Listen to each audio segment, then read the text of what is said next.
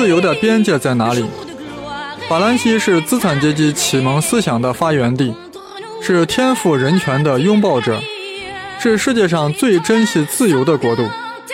但是，法国人对自由的极度追求，使得国家另一个群体感到了不自由，甚至感到了压迫。这为极端主义在法国的出现提供了温床。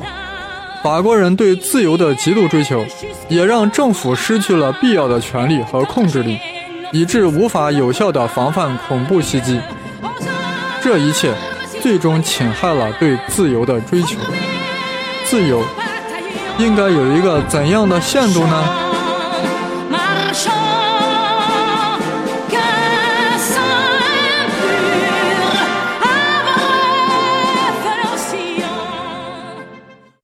自由是指不受约束的行为，但凡事都有个度。那这个度由谁来掌握呢？当然是由法律来界定，但又是由政府来具体掌控的。美国的宪法第一修正案赋予媒体新闻自由，但是美国政府以国家安全、保护公民为由，一直都对媒体进行限制。而且，美国各大媒体在大是大非的问题上，一直都与美国政府比较配合。我还清晰的记得，在小布什决定入侵伊拉克时，美国政府允许各大媒体派遣随军记者，如实报道美军在战场上的伤亡。但是有一个禁令，就是绝对不允许发表美军士兵被击毙的血淋淋的照片。结果有一个记者偏偏不遵守，将美国大兵被爆头的照片公布在自己的博客中，后果是立即遭到解雇。而且整个美国媒体界没有谁再敢雇佣他。再说美国媒体对《查理周刊》的态度，《查理周刊》遭到袭击后，虽然美国媒体对其进行了声援，但像《纽约时报》等各大媒体拒绝转载《查理周刊》所刊载的各种嘲讽先知穆罕默德的漫画，其态度可见一斑。大家都还记得美国环球电视台主持人。因为嘲讽奥巴马夫人米歇尔而被开除的事件，我仔细看了这位主持人的言辞，发现他并无恶意，只是即兴调侃了一下而已。当时在电视节目上，他正在说一名男化妆师能将自己化妆变脸成许多女名人，其中包括了第一夫人，于是他就顺口说了一句。米歇尔看起来像《决战星球》的演员。其实我觉得这还真没啥。以美国人的幽默，米歇尔似乎应该回应一句：“Really? I'm so flattered。”但是电视台立马就将他开除了。这就是美国，你可以自由，但你不能伤害别人的自尊。无论是《纽约时报》态度。还是环球电视台的举措，表明了美国媒体都不自觉地遵循一个潜规则，给新闻自由画了个边界。那这个边界到底应该画到什么程度是合适的呢？在这里啊，我们先追究一个理论问题。西方近代政治学理论认为，一个国家的合法性和正当性在于，它的一切权利来自于组成这个共同体的全体公民。让渡出去的权利，但国家不能翻过来损害每个公民不可让渡的自由。啊，说的很抽象，我这里解释一下，这里的让渡，让转让的让，渡过渡的渡。所谓让渡权利，就是你把本属于自己的权利转让给了政府，转让给了国家。这样国家才能对公民进行统一的管理，但很多学者认为，公民的自由是不可剥夺的，是不能让渡给任何人的，包括国家。这是政治思想家在书房里构建出来的理论，听起来很合理，非常的高大上，但执行起来就会有问题。你让渡人身安全给警察保护，但保护你的警察会不会干涉到你的自由呢？这是一个很现实的问题。如果警察只能处理已经发生了的犯罪行为，那么每个公民的人身安全将无法得到保证。如果警察要预防某些犯罪的发生，就难免会干涉到合法公民的某些自由。比如说，巴黎恐怖袭击后，法国实行了全国宵禁，夜晚不准任何公民出门，这是不是干涉到了所有公民的出行权呢？所以我一贯说呀，我们在应用理论时，一定要把理想和现实区分开，否则就会显得 simple and naive。再说个更日常的，为了防止酒驾伤人，警察就要在周末的重要路口拦住每一辆他怀疑的车。但我从来不酒驾，警察拦我的车是否损害了我的自由？当然损害了。我可以说。你在没有我酒驾的任何证据的情况下，凭什么拦我的车？凭什么？凭着警察有着执法权，有着公民让渡给国家的权利，而这必然会触及公民的自由，这是无法避免的。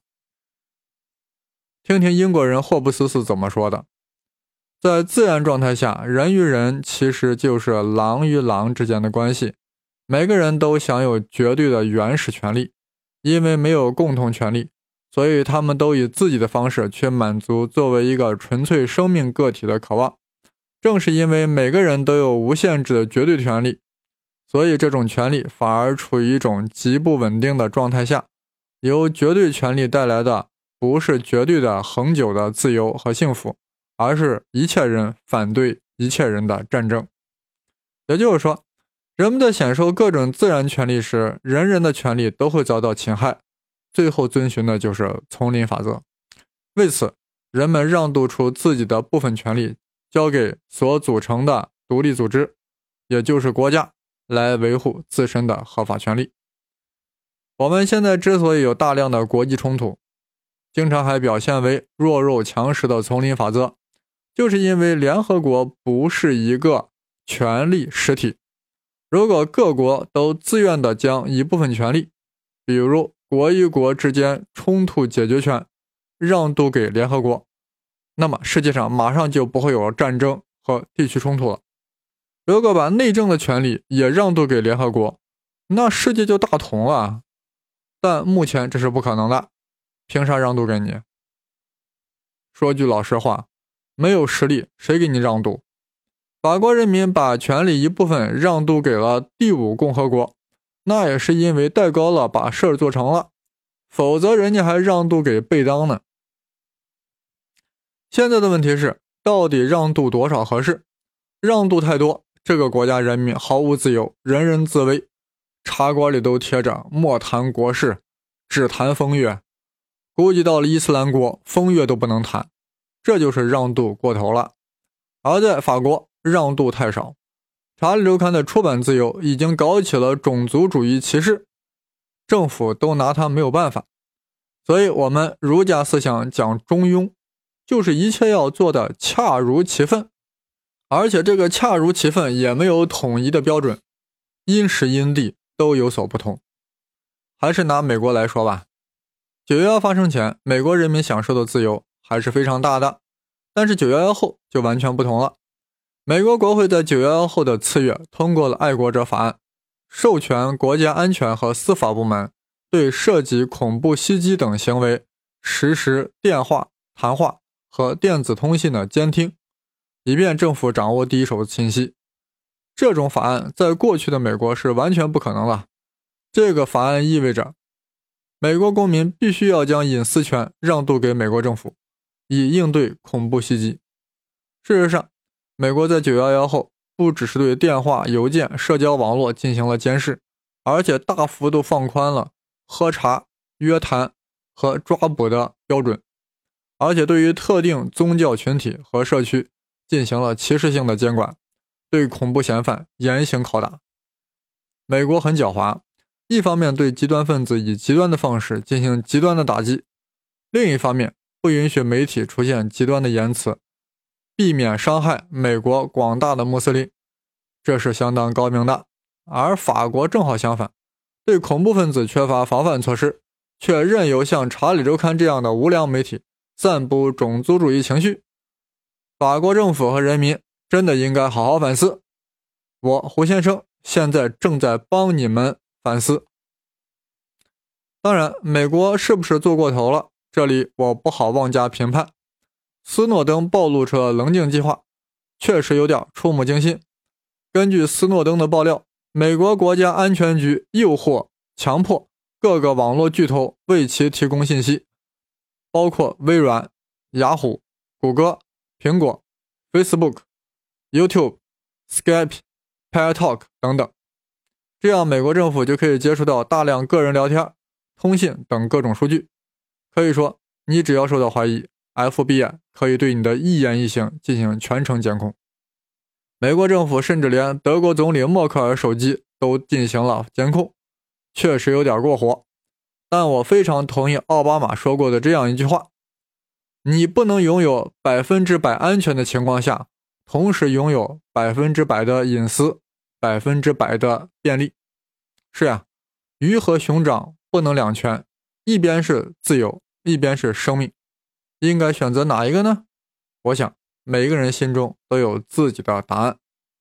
记得我在加拿大时，大约是在二零零三年的年底，我准备乘机去美国休斯顿看望一下在那里工作的表姐，那是我第一次坐美国的航班，安检过程令我千万个 fuck 在心中奔腾。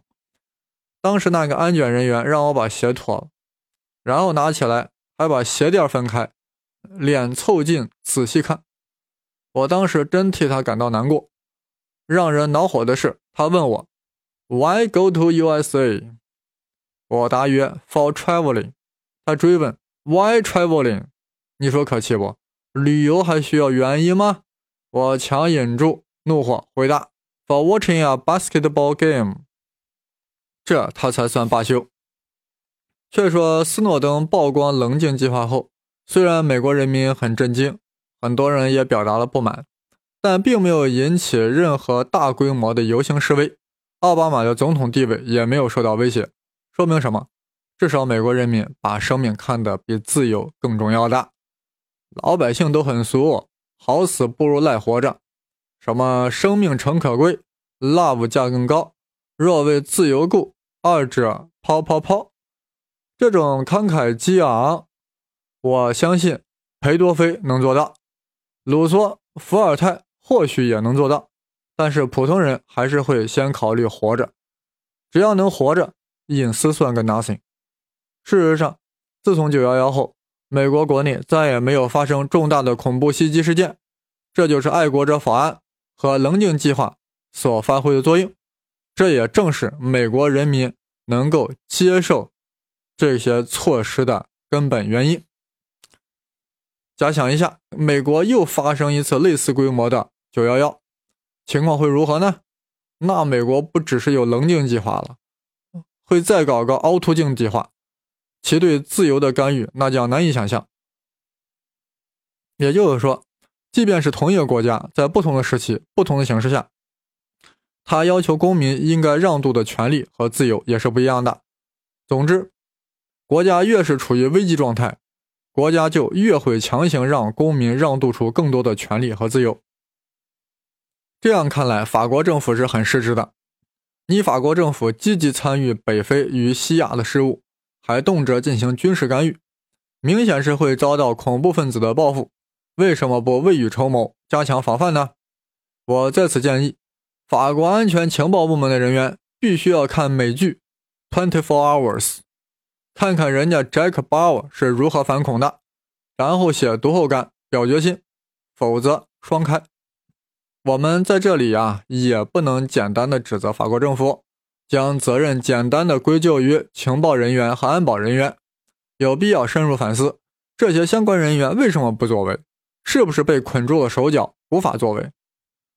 其实，在《查理周刊》遭遇袭击后，法国情报专家就进行了反思，其中说道：“因为受限于法律程序，即便是获得了线索或证据，也无法及时逮捕嫌疑犯。”其实呀，这次实施巴黎连环袭击中的几名恐怖分子，早就上了法国安保部门的黑名单，但是自由的法国让他们自由的去恐怖他人了。也就是说，法国的法律没有将公民足够的权利让渡给政府，以至于政府无法有效的保护公民安全，最终让自由受到了侵害。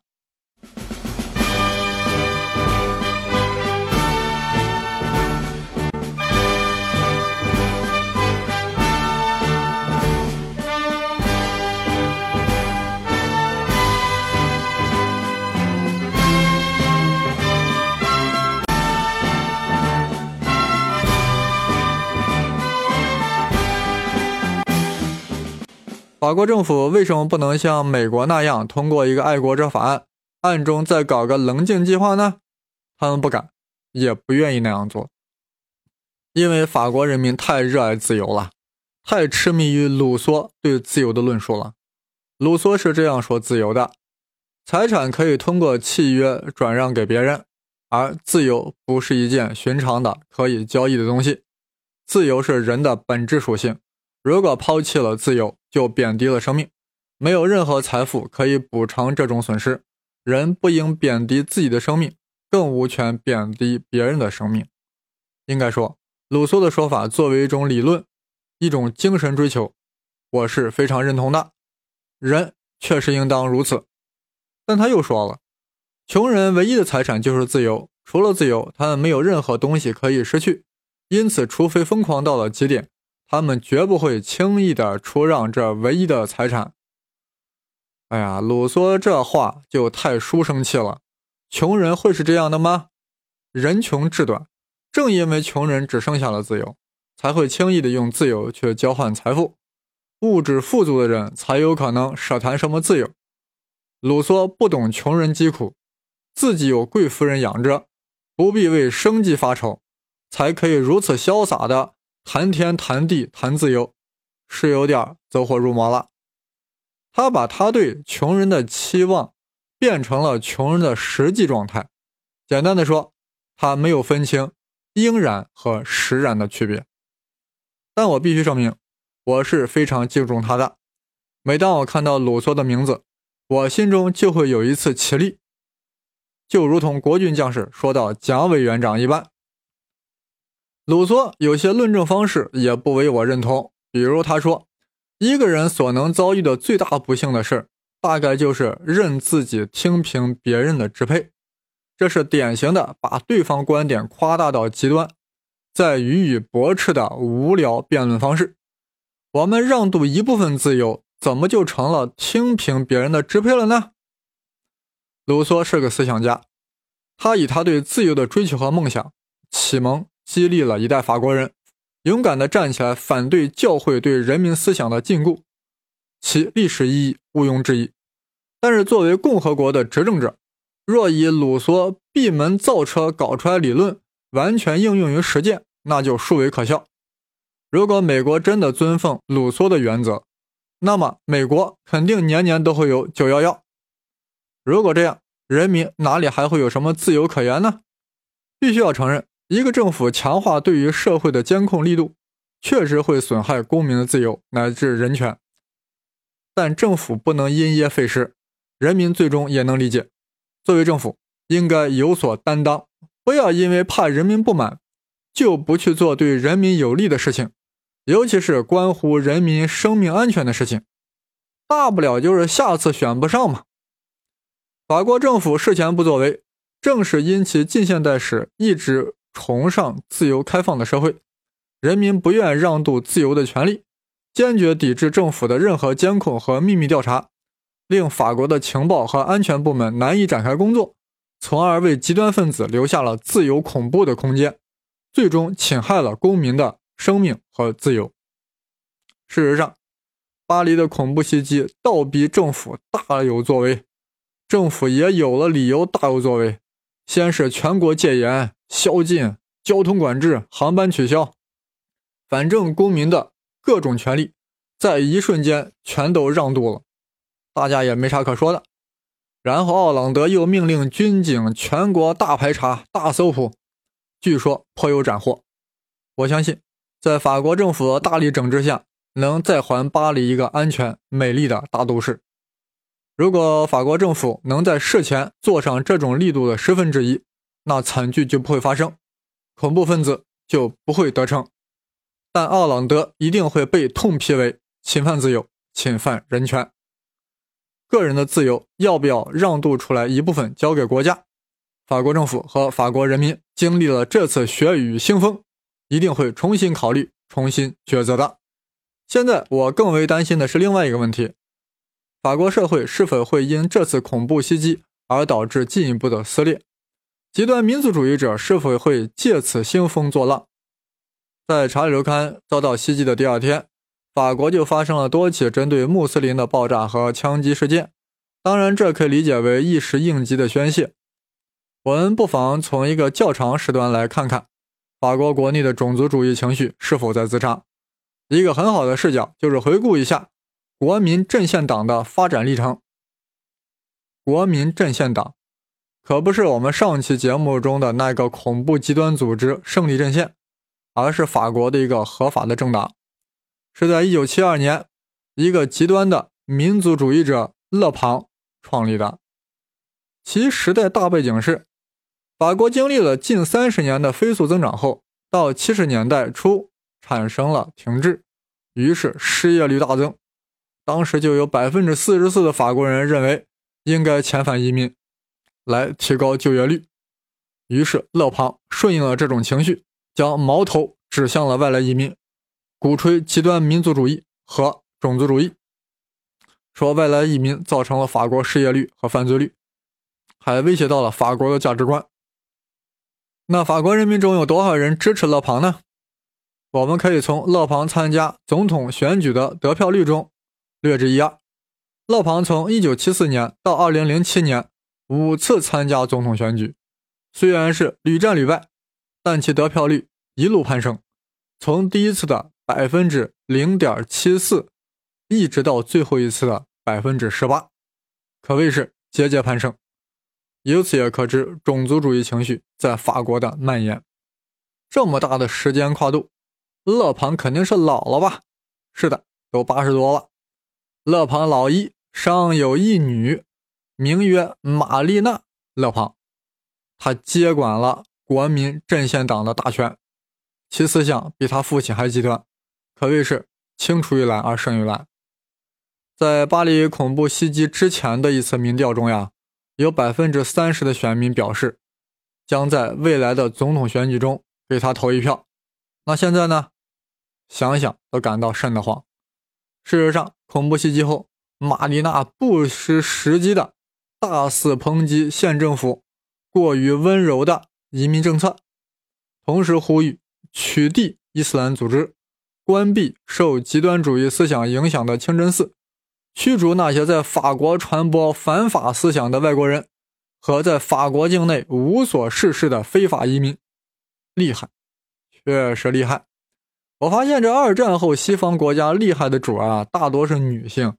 不列颠有撒切尔，美利坚有希拉里，德意志有默克尔，法国有玛丽娜。谁说女子不如男？这话以后是不是应该反着说，才合逻辑啊？以玛丽娜国民阵线党为代表的法国极端民族主义，无疑会对法国的穆斯林产生强大的压力，同时会更加恶化穆斯林青年的就业形势，而这恰恰为恐怖分子宣扬极端思想提供了最佳土壤。不知又会有多少青年会误入歧途？你极端一寸，他极端一丈，这个世界还会有安宁之日吗？或许有人说，只要消灭了 ISIS。一切都可以解决。王阳明说过：“破山中贼易，破心中贼难。”如果只要美国一认真，伊斯兰国不会存在多久。问题是，这个极端组织就算是灰飞烟灭，但他们的极端意识形态可不会随之消散。君不见本拉登被击毙，巴格达底横空出世。再看看这回袭击巴黎的恐怖分子。个个身怀必死之决心来进行所谓的圣战，这种意识形态不是消灭某个组织或个人就能解决的。当然，这个问题太大，也不是法国人当前所要关心的。当前最为关注的是，以后的法国会何去何从？我想，无非两点：一是加强对媒体的管制，禁止煽动种族主义和宗教对立的作品出版。防止社会进一步的撕裂。二是通过立法等手段，提高政府对社会的监控权力，从而预防恐怖主义事件的发生。不过，真要如此，难免影响到法国人民对自由的追求和享受。我胡先生，一个热爱自由的人，也为法国人感到痛心和遗憾，都是恐怖主义造的孽。也许有人会说，如果法国当初不要大量引进移民，就不会有这些社会问题，也就不会有惨剧发生。问题是，法国当年可以不引进吗？法国是世界上出生率下降最早的国家，也是最早进入老龄化的国家。而法国的经济在五十年代起飞，对年轻劳动力的要求不断增加。为了补充劳动力巨大的缺口，法国在一九六二年到六八年之间，从北非等国招募了大量劳动力。这些北非移民为法国的经济起飞做出了巨大贡献。而与此同时，法国的穆斯林数量也就直线上升了。到了七十年代，虽然开始限制移民进入，但是由于移民的高出生率，法国的穆斯林人数仍然在增长。同时，由于法国人本身的低出生率，使得穆斯林人口占比也在增加，达到了今天的百分之十。所以，在我看来呀，法国的问题千说万说，最终归结到了人口出生率的问题。对于这一点，大家是否同意？欢迎共同探讨。我的新浪微博是东方胡先生，当然是带竹字头的生。关于人口问题的话题，这里并未展开。Page Seven 将在下一期节目中专门谈世界人口的问题，侧重点会放在中国。具体上线时间，请关注我们的公众微信号 Page 七 Seven，也就是在连写的 Page Seven 中间插入一个阿拉伯数字七。夜色已深，大地一片沉寂。胡先生还在苦苦思索，不同信仰之间的人们到底如何才能真正和解、真正包容呢？心中想起了孔夫子那句话：“己所不欲，勿施于人。”如果大家都能做到这一点，我们就可以获得自由的最大公约数，而我胡先生今晚也就可以梦周公了。